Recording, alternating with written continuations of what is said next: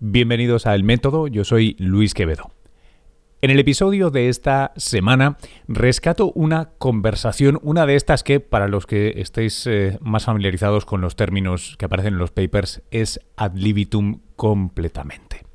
Veréis, se trata de un encuentro que durante muchos años eh, tuve ganas de repetir después de haber conocido a nuestro invitado Ambrosio García Leal en uno de los platós de redes del programa de Punset en el que yo me inauguré en esto de la divulgación científica hace, eh, madre mía, hace muchos años. El caso es que el pensamiento de Ambrosio García Leal me parece eh, esencial, interesantísimo, inusual en lengua española. En no menor medida, sus ensayos se han ido publicando en la colección Metatemas, eh, dirigida por el ahora difunto eh, Wagensberg, Jorge Wagensberg. Y la verdad es que encontrar los libros de García Leal en esa colección era otro de los, de los puntos que delataban el genio de, de Wagensberg. Em, no menor el de García Leal, de verdad, sus libros, eh, El sexo de las lagartijas, eh, El azar creador, em, son maravillosos, son profundos, son interesantes, mezclan el conocimiento profundo de la biología y la genética y la evolución con eh, una sutil comprensión de los aspectos más enrevesados de la filosofía de la ciencia. En cualquier caso, García Leal es un conversador tremendo. No está a la altura la calidad de este audio, porque nos quedamos sin nuestra localización original y tuvimos que grabarlo en el Parque de la Ciutadella, en el Parque de la Ciudadela en Barcelona. Eh, hace. Pues bueno, fue antes de la muerte de Wagensberg, así que tiene eh, dos o tres años esta conversación que en su integridad nunca pude eh, publicar. Así que lo hago ahora porque, bueno, la verdad que porque me gustó mucho y también porque me puse un poco nostálgico al, recordarla. Em, creo que a muchos nos afectó la, pérdida de, de y esta era una de las personas que tenía más en común con él.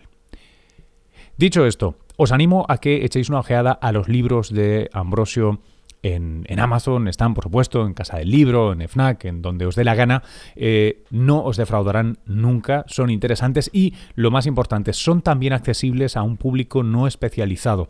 Cuando hablo de filosofía de la ciencia, teoría de la evolución, no lo digo de una manera em, agresiva y excluyente, sino que eh, Ambrosio consigue contentar, hacer algo muy difícil, que es contentar al neófito y a aquel que está ya avanzado en este, en este campo. En cualquier caso, espero que os guste, espero que disculpéis eh, los pecadillos de este audio. Son todo responsabilidad mía, tanto la calidad del audio como tal vez de alguna pregunta o reflexión del que entrevista. Eh, pero en cualquier caso, merece la pena y me permito publicarla aquí. Quiero preguntaros por eh, el anterior episodio de versión de extensión doble junto a Goyo Jiménez. Me encantaría que me comentarais qué, qué os ha parecido, si os ha gustado eh, si no, si alguno tuvo problemas con el audio, un pequeño solapamiento en los primeros minutos del audio, hay una versión eh, cambiada ya en el feed, con lo cual si queréis una versión limpia y no la tenéis, podéis borrar y volver a descargar el episodio. Por último, y antes de empezar, quiero eh, recordaros que este podcast es un orgulloso miembro fundador de Cuonda, es la plataforma de podcast independientes en español. Por cierto, podcast lo podemos empezar a escribir ya con acento en la O, pod lo, parece que lo, que lo valida, aparecía el otro día en una de las recomendaciones de Fundeu, una cuenta que os animo mucho a seguir para resolver dudas que tal vez no sabíais que teníais sobre la lengua castellana. Bueno, perdonad el, el apartado del apartado, regreso. ¿Por qué os digo lo de Cuonda? Porque este jueves hemos estrenado una de las producciones más ambiciosas, interesantes, delicadas en las que hemos participado desde el nacimiento de este, de este proyecto hace ya un par de años. Se trata de Las tres muertes de mi padre, una investigación de cinco años por el periodista Pablo Romero sobre las causas no esclarecidas del todo de la muerte de su padre, su asesinato llevado a cabo por el Comando Madrid de ETA hace ya una pila de años, un cuarto de siglo. Es interesante, es informativo, es crudo, es eh, novedoso, espero. Em, me encantará saber qué os parece. Es una manera diferente de afrontar o de, acercarse a los podcasts, ciertamente en, español. Eh, espero que os guste. En la cola de esta conversación, de este episodio, vais a encontrar una pequeña promo con un cortecito de audio de Pablo Eh, y os animo a que vayáis a las tres muertes de mi padre.com o más fácil, ya sabéis, en cuenda.com lo encontráis todo. Eh, nos vemos en el próximo. Recordad que hay un chat de Telegram abierto a todas y todos para que podáis opinar sobre esto, compartir. Eh, hablamos de otras cosas que no son el podcast estrictamente, así que por favor, sentíos siempre bienvenidos allí. Os dejo con Ambrosio García Leal. Hasta ahora. Bienvenido y gracias por cederme tu tiempo. Gracias a ti. Cuéntame de, qué trata el ensayo que acabas de publicar y cómo forma parte de, la serie de ensayos que estás publicando en los últimos años.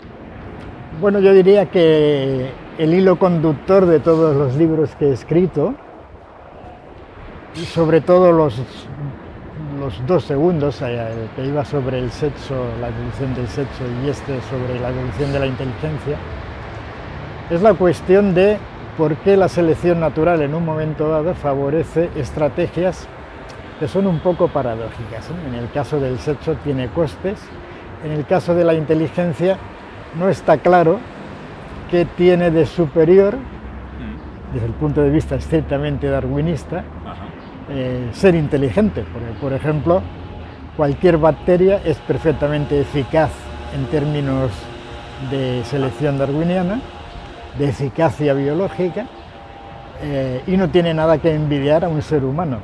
De hecho, incluso si alguien tiene más perspectivas de seguir existiendo dentro de mil millones de años, serán las bacterias y no nosotros. Entonces, yo lo que, eh, primero lo que pretendía destacar es que esto es un problema evolutivo y que no está resuelto. Muchas veces se da por sentado que la inteligencia es una cualidad superior y ya está, y no, requiere más explicación. A mí me parecía que esto, este, esta cuestión no está resuelta y, eh, y, que tenía mucho que ver con la cuestión anterior de la evolución del sexo. Hay, hay muchas conexiones entre ambos temas ¿no? Hmm. y la conexión principal es la, eh, lo que yo llamo la independencia de la incertidumbre del entorno. Eh, Cuéntame, ¿de, qué trata esto? ¿Qué, significa? Porque incertidumbre, inteligencia, la inteligencia sirve en estos casos, ¿no? ¿Cómo? Eh, digo, elabórame, cuéntame.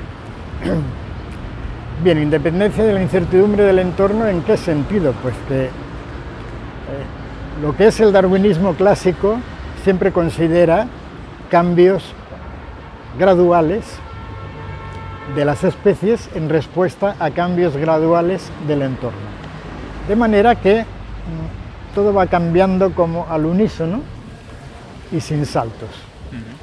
Eh, es algo muy parecido a lo que serían los procesos reversibles de la física, de la termodinámica, donde todos los estados intermedios son de equilibrio. Pues en el, sistema darwiniano todos los estados intermedios de cualquier evolución son adaptados, son óptimos en el sentido de adaptación.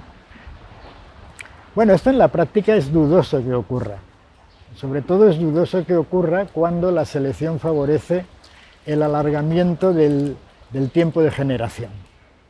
Una bacteria típica puede tener tiempos de generación del orden de horas, en algunos casos, de días. Bueno, con un tiempo de generación tan corto, las poblaciones tienen tiempo de adaptarse por el mecanismo puramente darwiniano de mutación-selección. En el caso nuestro, con nuestro tiempo de generación de entre 20 y 30 años, según qué cambios no podemos responder adaptándonos genéticamente, esperando a mutar. Por lo tanto, tenemos que hacerlo de otras maneras. Una primera solución que adoptaron los organismos ya desde muy pronto, desde quizás seguramente desde hace dos mil millones de años, fue la sexualidad. La sexualidad lo que hace es tomar las mutaciones que hay, recombinarlas y con eso generar nueva variación sin esperar a nuevas mutaciones. Esto ya constituye una ganancia de tiempo que permite a especies cuyo tiempo de generación ya no es de días, sino de meses o de años, eh, les da una adaptabilidad suplementaria que todavía es darwiniana, en el sentido de que se basa en generar nuevos eh, genotipos, una adaptabilidad suplementaria que les permite salir del paso y evitar la extinción. Cuando los tiempos de generación se alargan todavía más, como en el caso de los mamíferos, bueno, las especies lo que llamamos superiores habitualmente. Entonces hace falta una adaptabilidad suplementaria que consiste básicamente en modificar el fenotipo, o sea, lo que es eh, la fisiología y la conducta. A mí me interesaba especialmente la conducta, por eso, y aquí es donde entronca la cuestión de la inteligencia. ¿Qué consiste la inteligencia? Pues consiste en aprender. Aprender sin necesidad de cambiar la genética, lo cual nos permite adaptarnos de una manera que podemos decir que no es darwiniana, aunque lo sigue siendo en el sentido de que mm, contribuye a la perpetuación de nuestros genes. No es darwiniana en el sentido de que estos cambios eh, del individuo no responden a un cambio genético, sino es un cambio, aquí sí, aquí los que evolucionan son los individuos, no las poblaciones. En el darwinismo clásico, el individuo no evoluciona, o sobrevive o, desaparece. ¿Mm?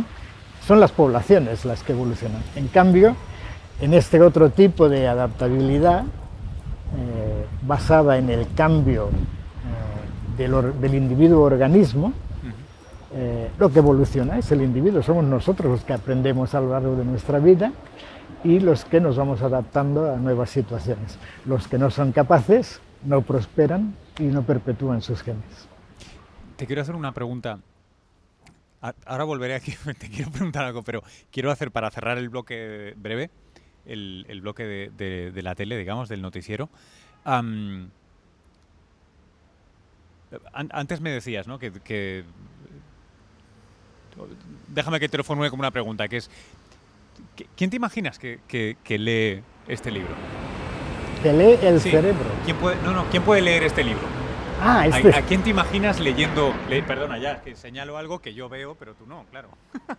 pero quiero decir, ¿quién, quién, quién lo puede leer? Porque, em, por ejemplo, es, el típico ensayo que yo me imagino que como adolescente hubiera devorado eh, en el instituto, porque eh, tiene una componente de gimnasia mental muy interesante y no son papers directamente, ¿no? ¿Para qué lo escribes? Primero para hacer didáctica de la teoría evolutiva. La teoría evolutiva es muy sencilla, pero altamente no trivial. Entonces es, muy fácil, eh, eh, su sencillez es engañosa.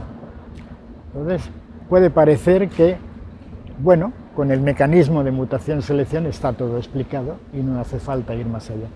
Yo lo que quería subrayar en este libro es que sí tenemos que ir más allá y tenemos que ir más allá de maneras que obligan a revisar incluso los fundamentos de la teoría darwiniana. En el caso del sexo, comprender la evolución de la reproducción sexual obliga a prescindir de, a cambiar de unidad de selección y prescindir del individuo organismo como unidad de selección.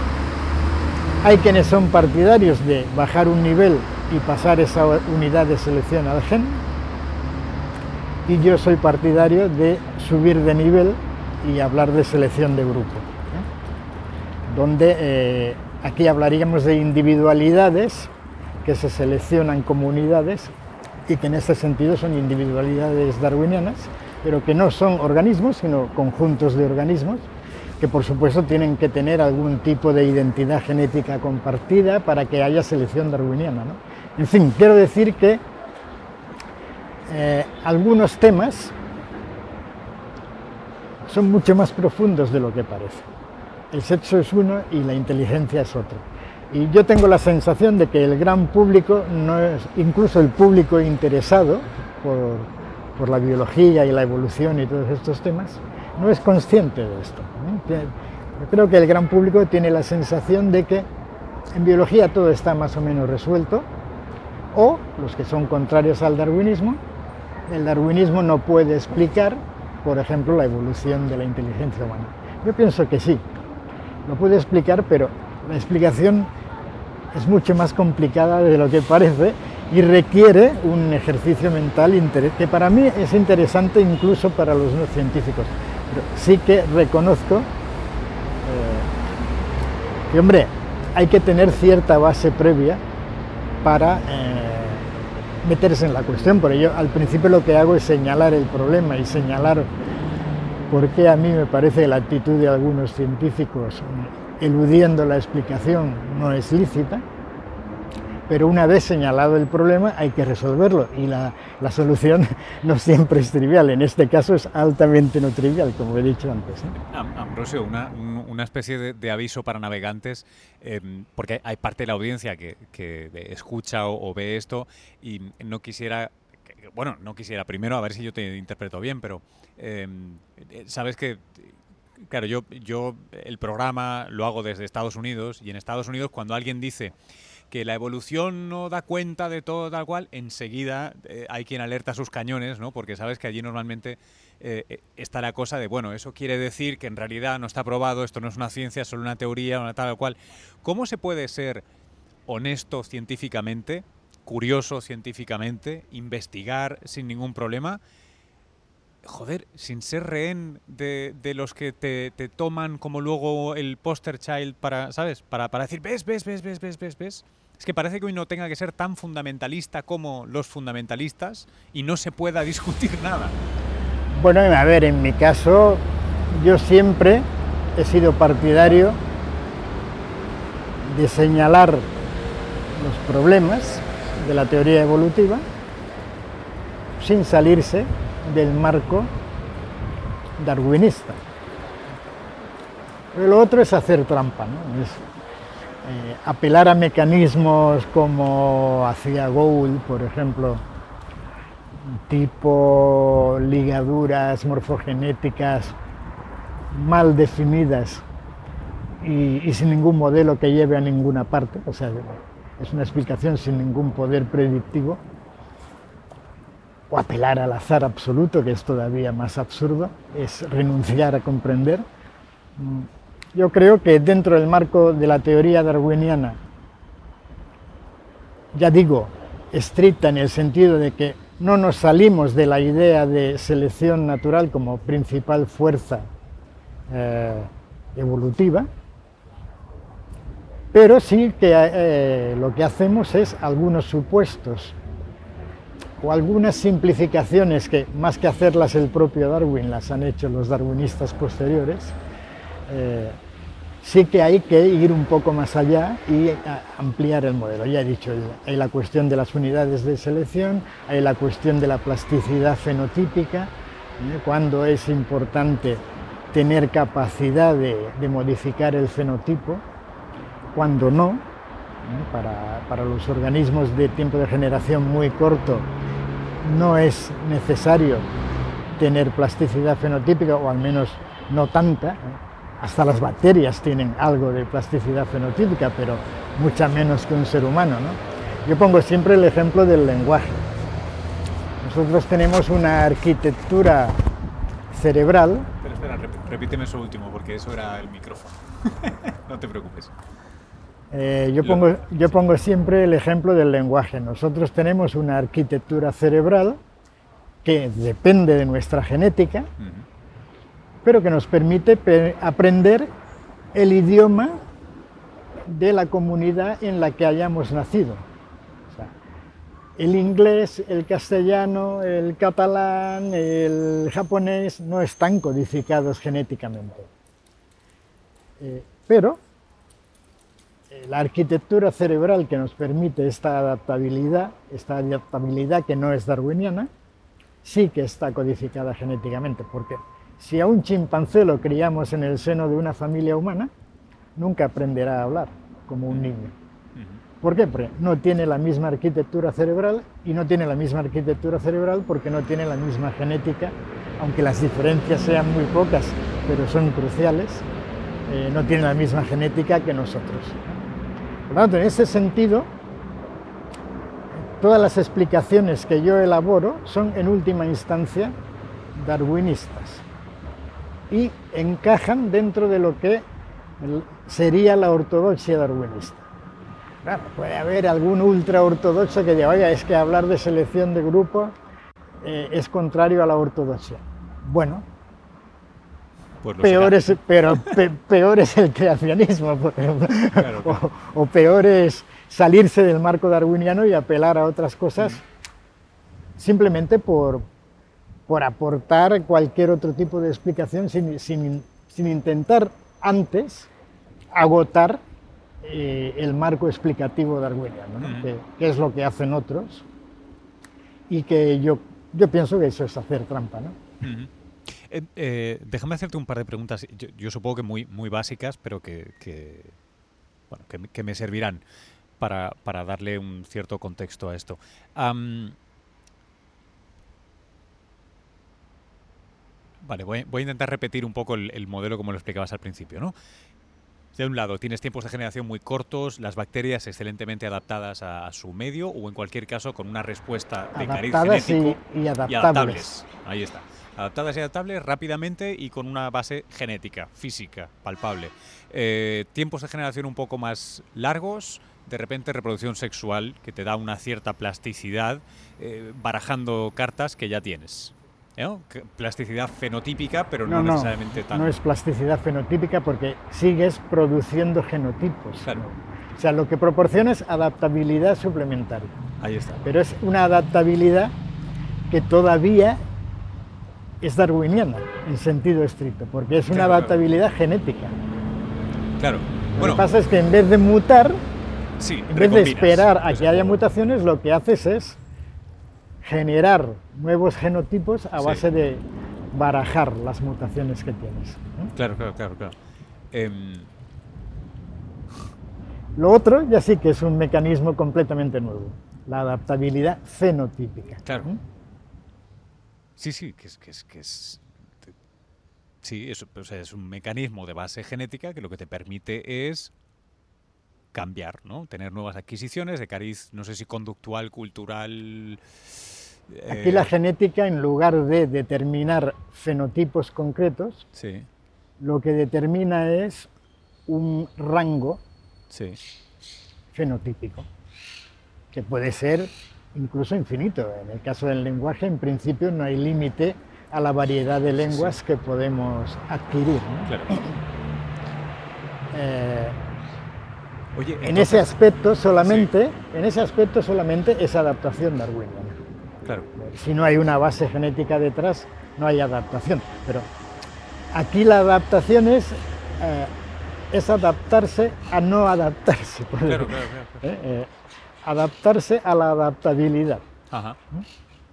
Em, tú das el salto, digamos, no, sé si es lícito decirlo así, pero darías un salto de orden todavía más pasando de... Bueno, claro, tú hablas de selección de grupo. Es que yo ahora estaba pensando en el concepto de cultura. Em, es, de orden superior. Realmente no, no puedes desentrañar al individuo de, su... Al menos un individuo humano de su cultura es muy complicado.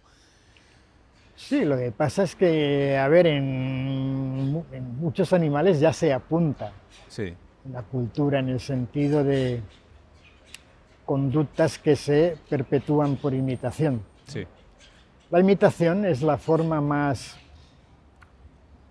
la segunda forma, podríamos decirlo así, más simple de aprendizaje. La, primera es el ensayo y error. El ensayo y error lo encontramos en muchísimos animales.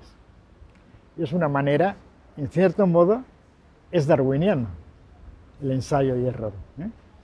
¿Por qué? Lo que ocurre es que aquí se trabaja con memes y no con genes, con memes en el sentido de Dawkins porque lo que uno ensaya son eh, paquetes de información culturales.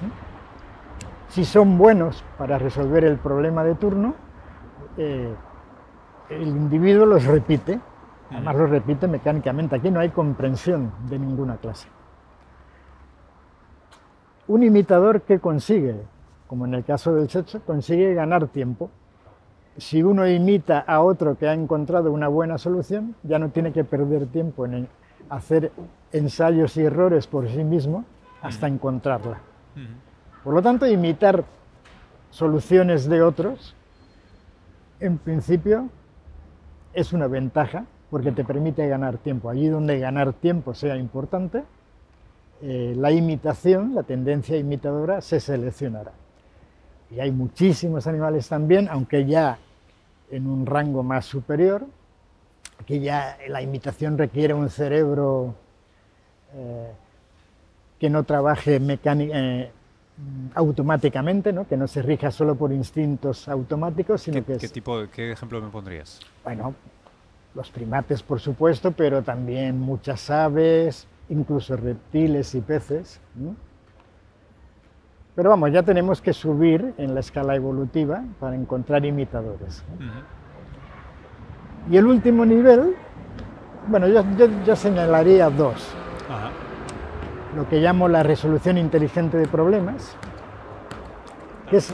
Perdón un segundo, Ambrosio. Es que eso sí que no lo voy a poder quitar. Vale, perdona, me decías dos últimos niveles. Eh, lo que llamo la resolución inteligente de problemas ya es otro nivel, en el sentido de que aquí sí que hay cierta comprensión del problema que se resuelve. No es un ensayo y error a ciegas, ni es una imitación también sin comprender, imitar por imitar, sino que eh, el que aplique a la inteligencia está intentando comprender dónde está el problema y buscar una solución basada en, su comprensión del problema. O sea, hay una cierta conciencia, un criterio, una intencionalidad. Seguramente sí. Este, Esto ya es bastante más raro, lo encontramos solo en unas cuantas, bueno, que se sepa, pues sí, claro. en unas cuantas aves, unos cuantos mamíferos, y hay quien dice que en un invertebrado como el pulpo, que es capaz de abrir botes eh, destapándolo, aprende a destapar girando. Bueno, no está claro si lo hace por ensayo y error o, realmente eh, lo hace mediante una resolución inteligente del problema. Pero bueno, a mí me encantaría ¿eh? que, un invertebrado como el pulpo tuviese una conducta realmente inteligente, aunque solo fuera por aquello de no ceñirnos a los vertebrados y tal. Por lo tanto, si no nevero, eh, eh, y luego hay el otro nivel superpuesto a este y que viene a, hacer, a ser una forma sofisticada de, imitación, que es el, eh, lo que podríamos llamar el aprendizaje por aleccionamiento verbal, por instrucción verbal. Claro, aquí ya necesitas un lenguaje. Eh, el imitador no necesita lenguaje, pero tiene que estar presente mientras el imitado eh, efectúa la conducta adecuada, que, que es bueno imitar. En el caso de la instrucción verbal, pues nosotros podemos aprender de lecciones verbales de nuestros maestros, incluso las podemos leer, con lo cual podemos acceder a, una instrucción de personas que puede hacer milenios que han muerto. Mm. Esto es algo que ningún otro animal puede hacer y que yo creo que nos sitúa realmente en un salto evolutivo que sí que marca la diferencia respecto de otras especies. Ahora está de moda decir eh, que el ser humano es un primate más y que somos chimpancés un poco modificados y muy poco más. Yo creo que no. Yo creo que sí, en cierto sentido somos más de lo mismo. Seguimos siendo animales, seguimos siendo primates, seguimos siendo eucariotas, si quieres. Pero eh, yo creo que en este sentido la adquisición del lenguaje mm, nos convierte incluso en una buena forma de vida. Hmm. Em, oye, ¿qué piensas de, hablando de especular, eh, eh, ¿crees que la conexión masiva de no, sé si de personas, pero al menos de, acciones o de instantes de conciencia repartidos entre miles y miles de cerebros, em, te, puede estar dando pie a algún otro tipo de fenómeno Es del mismo modo que piensas... Eh, no, Fenómeno emergente, vas por ahí. Eh, voy, por ahí, lo que pasa es que no, de verdad que no, no, no me gustan los... y no sigo a los gurús de la singularidad y no, no voy por ahí, ¿eh? pero voy por la cosa de que que realmente lo estás poniendo todo en clave de cómo se resuelven problemas, ¿no? Problemas de adaptación genético, que si sexual, que si inteligente, que si los diferentes escalones y de repente lo, a lo que sí que no puedo ser ciego es a que parece que esta masificación eh, casi como si fuera la prometida y teorizada computadora cuántica, parece que distribuye un problema entre muchas inteligencias y acaba encontrando soluciones de una manera muy rápida, que luego se pueden copiar o se pueden formalizar o se pueden... Y sí que parece que es un, bueno, un fenómeno interesante. No sé si cualitativamente es muy distinto, pero, pero sí que tiene un sabor distinto en algo. Bueno, yo estuve una vez cenando con Lynn Margulis y estuvimos discutiendo sobre la idea de, si era posible la evolución de la humanidad en el sentido de convertirse en una especie de superorganismo. Hmm. Y yo era muy escéptico porque eh, me parecía que en nuestras poblaciones la, la, identidad genética global es demasiado baja para permitir eh, la, evolución de superorganismos del estilo de un hormiguero, por ejemplo. En un hormiguero los individuos que lo componen están muy estrechamente emparentados y comparten muchos genes, con lo cual no, no son estrictamente un clon, pero casi. Es un poco como las células que componen nuestro organismo. ¿no? Perdón, lo siento en el alma. Tenía que haberlo puesto en silencio antes, lo siento, Ambrosio, perdón. Eh, en el caso de los organismos pluricelulares no hay paradoja porque todos comparten el mismo genotipo, por lo tanto da igual que se seleccionen células independientes que conjuntos de células que desde el punto de vista genotípico son el mismo individuo. Empieza a haber paradoja cuando la asociación es entre individuos que no son idénticos genéticamente. Y en el caso humano hay muchas diferencias genéticas. Entonces yo era escéptico en este aspecto, ¿no?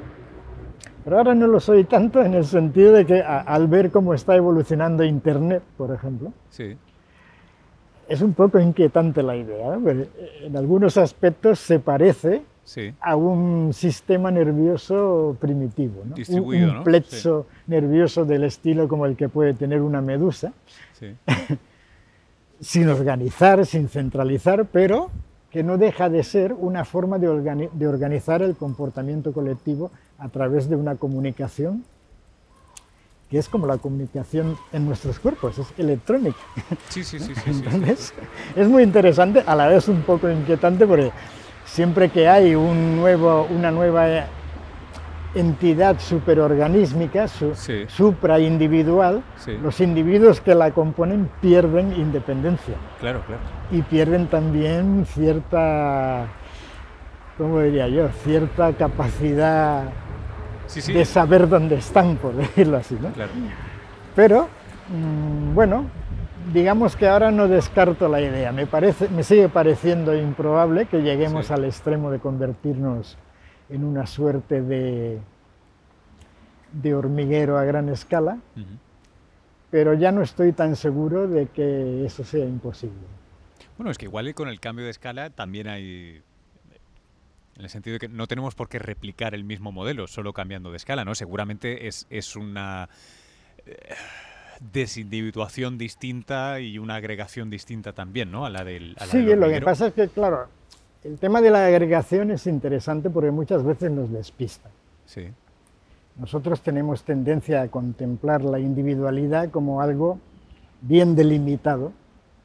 Un individuo es algo que tiene fronteras concretas Hmm. sea pluricelular o unicelular, pero una célula tiene fronteras bien delimitadas, un, organismo como nosotros tiene fronteras bien delimitadas, pero hay una colonia tipo coral, o tipo, por ejemplo, los, eh, ¿cómo se llaman ahora? Los sifonóforos. Ah, sí, sí, sí, sí, sí. que son como corales, lo que pasa es que los individuos que los componen, aunque genéticamente son clónicos, no son idénticos fenotípicamente. ¿no? Bueno, la fragata, la fragata también, sí, la fragata, portuguesa. La fragata portuguesa. Claro, aquí, visto desde fuera, sí, también parece bastante integrado, ¿no? Sí. Pero hay otros casos, como algunos corales ramificados y tal, ahí no lo tendríamos tan claro. Un árbol tampoco tiene unas fronteras tan delimitadas. ¿eh?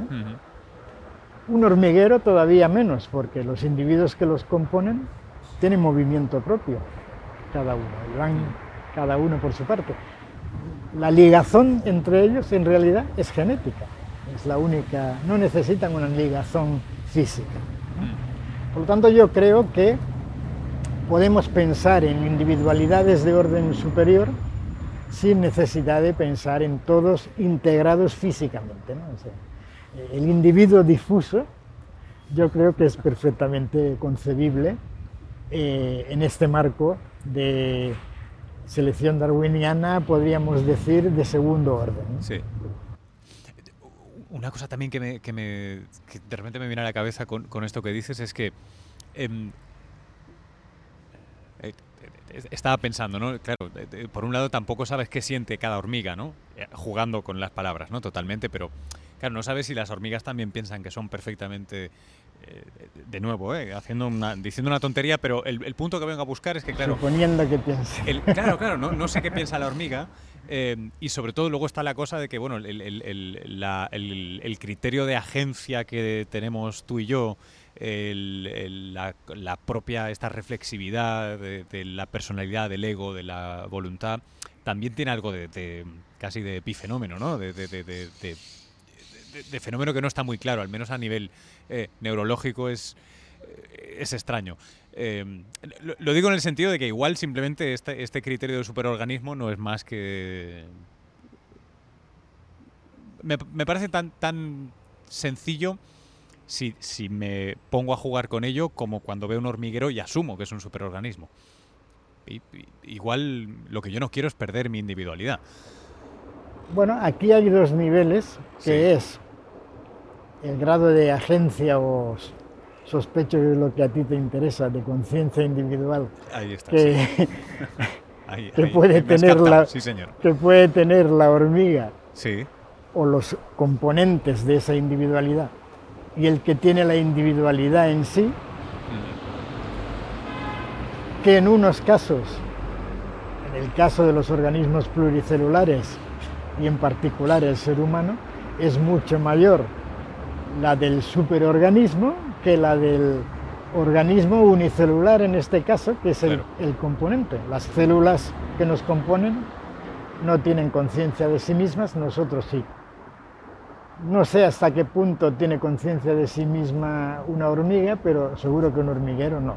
Por lo tanto, aquí también seguramente es una cuestión de dónde se ejerce la, evolución, la selección y en qué sentido. No sé, no sé hasta qué punto eh, un superorganismo humano, por decirlo así, o sea, una, una colectividad humana puede llegar a desarrollar una conciencia colectiva que sea algo más que una forma de hablar. Sí, sí, sí, que sea conciencia en, el mismo sentido, conciencia sensible. ¿no? Claro, claro, claro, claro. Bueno, no deja de ser un juego. Esta es una cuestión no resuelta en absoluto, que me encantaría abordar en el futuro. Estamos más en la ciencia ficción. A lo máximo que podemos llegar es a intentar establecer en qué condiciones la selección natural favorecerá el desarrollo de estas de esta conciencia sensible individual. Esto todavía no está claro, igual que el tema de la inteligencia, el tema de la conciencia, que es otro, tampoco está claro. ¿Eh? Hay propuestas interesantes, pero bueno, no me atrevo ni siquiera a tratarlas. Pero es bueno señalar que es un tema legítimamente científico, también desde el punto de vista biológico y, darwinista, o sea que yo creo que admite o al menos podemos como hipótesis de trabajo, yo creo que como obligación de científico, podemos asumir que existe una explicación darwiniana para la evolución de la conciencia eh, individual y sensible, recálculo de sensible, pero evidentemente no tenemos en absoluto ninguna explicación por el momento. Y de hecho, hay el famoso problema filosófico ¿eh? de que si fuéramos capaces de construir robots que en todo se comportaran como un ser humano, excepto en que no fueran conscientes, ¿sabríamos diferenciarlos? Yo creo que eso no sería posible, pero bueno, mm, es, es la gran cuestión. O sea, por eso muchas veces Descartes, por ejemplo, mm, sustrajo el alma de los animales, lo cual es coherente desde un punto de vista mecanicista. ¿Por qué? Pues porque tú, intentas explicar y explicar en ciencia es dar explicaciones mecanicistas. El darwinismo es mecanicista. Y en este sentido, mm, la conciencia no estaba claro qué aportaba. Claro. Porque un sistema de acción-reacción, de estímulo-respuesta, como proponían los conductistas, no necesita conciencia sensible. Por lo tanto, él sustrajo el, alma de los animales y no la sustrajo del ser humano porque, claro, no podía negar que él mismo la tenía. Por lo tanto, colocó una clara frontera entre el, alma humana, la especie humana y el resto mm. del reino animal y del reino vivo. Yo creo que tenemos que suprimir esta frontera, pero claro, eso plantea un gran problema. Sea, si, nuestra conciencia no es producto de, de una entidad divina que nos la ha insuflado, sino que es un producto de la selección natural, tenemos que ver en qué condiciones evoluciona qué estructuras cerebrales la permiten, todavía no sabemos en qué parte del cerebro está nuestra conciencia. Exactamente. ¿eh? Si sabemos que la puedes perder, eh, si hay algún accidente, pero no está bien delimitado neurológicamente dónde está la conciencia. ¿eh? pero hay algunas cosas muy interesantes, por eso la, la, gente que trabaja con... Perdóname si era de rapo un momento, pero es que hace un año, un año y pico, Estuve hablando con, un cirujano, ahora no recuerdo, que está, creo que en, Will Cornell, que se dedica precisamente a trabajar con eh, los pacientes con lock-in syndrome, ¿sabes? Los que, los que no, bueno, no, se pueden comunicar, tal cual, que, quedan como el famoso, el famoso La campana y la mariposa, ¿no? El famoso autor de La campana y la mariposa, que se quedan encerrados dentro y tienen un mínimo de comunicación o...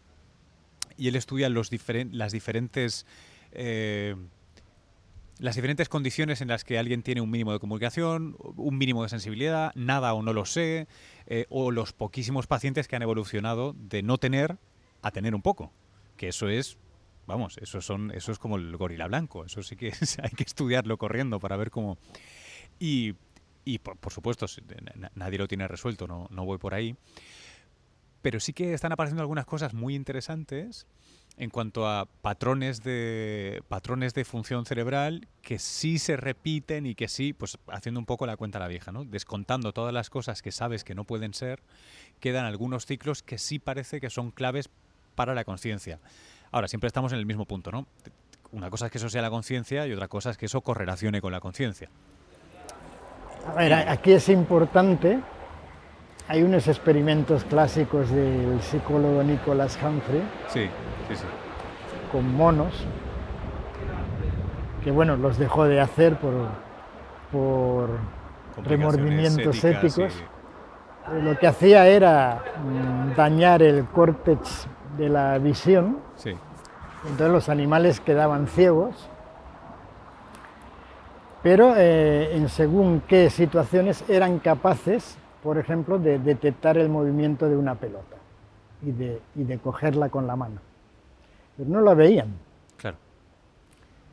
Y esto era porque eh, la información llegaba al cerebro y el mm. cerebro la procesaba. Lo que ocurre es que el individuo no era consciente de ello. no transformaba esta información en una sensación. Claro. Yo creo que la gran cuestión, y que los filósofos de la conciencia yo creo que a menudo confunden, es esta diferencia entre información y sensación. Eh, el gran problema es para qué demonios sirve la sensación. Tenemos claro que el procesamiento de información puede ser muy útil para resolver problemas. ¿eh? Los ordenadores lo hacen ¿eh? y nos son muy útiles y los cerebros lo hacen. La cuestión es, ¿para qué demonios necesitamos las sensaciones? Bueno, ¿Eh? me, imagino que si tú quieres anticipar o, abstraer o teorizar un problema, ¿no? Para, para, manipular algo que no es que no pertenece a la realidad sensible. A ver. me voy a permitir especular, con perdón. Por, supuesto, ¿eh? ahí, ahí, para eso estamos. Eh, yo creo que esto tiene que ver con la toma de decisiones. A mí me parece que los organismos, a diferencia de los ordenadores, evalúan las cuestiones no computables mediante sensaciones. Sí. Aquello que no admite una solución numérica y que necesita una evaluación de otro tipo, yo creo que la evolución ha encontrado esta manera.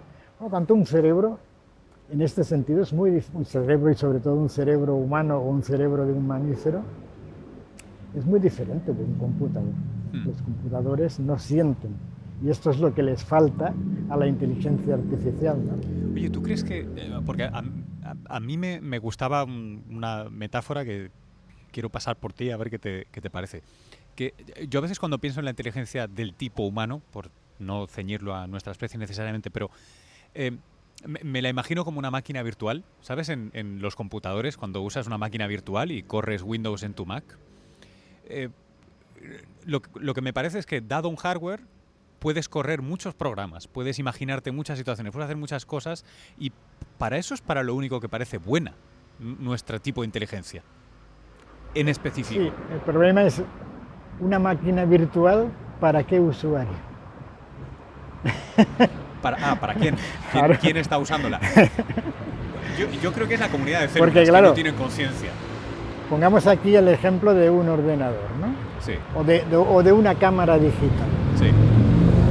Una cámara digital capta la información de la luz, la digitaliza y la almacena. Mm. Hasta aquí muy bien. Luego, ¿qué hace con eso? Bueno, la tiene que proyectar en alguna parte para que algún usuario la vea, la, sienta, la perciba.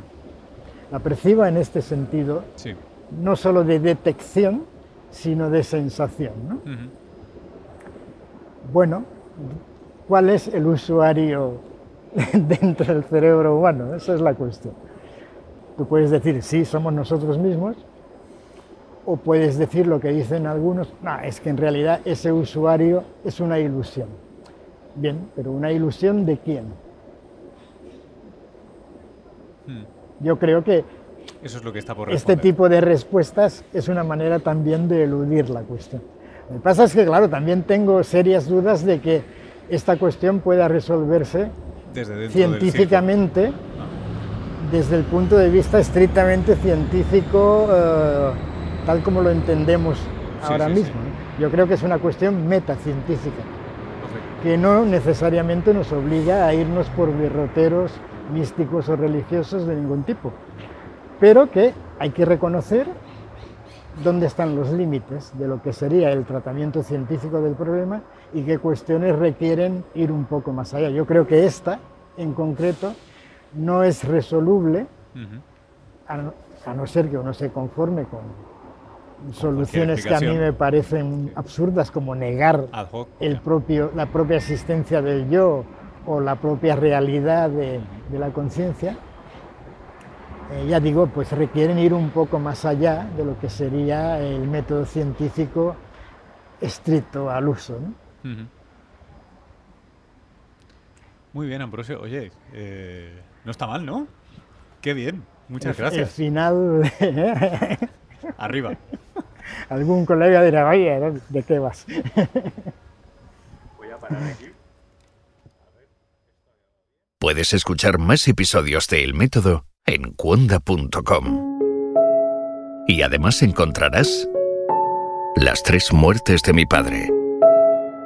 El Comando Madrid de ETA mató a mi padre en un atentado en 1993. Durante 20 años no hice nada por saber la verdad. Ahora, y después de una larguísima investigación, sé que hay mucho más de lo que me contaron. Esta es la historia. Una investigación periodística de Pablo Romero. Descubre nuevos podcasts en cuonda.com la comunidad de podcast independientes en español. Esta era esa pequeña demo de lo que os espera en las tres muertes de mi padre. Os animo muy mucho de verdad a visitarlo. Lo encontraréis como todos los podcast compañeros en cuonda.com. Enviadme vuestros comentarios si queréis directamente al grupo de Telegram enlazado en las notas del podcast y eh, si no, ya sabéis, me encontráis en redes como eh, Luis-Quevedo en Instagram, en Twitter em, y en los sitios acostumbrados. Un abrazo y que paséis buen fin de semana. Hasta luego.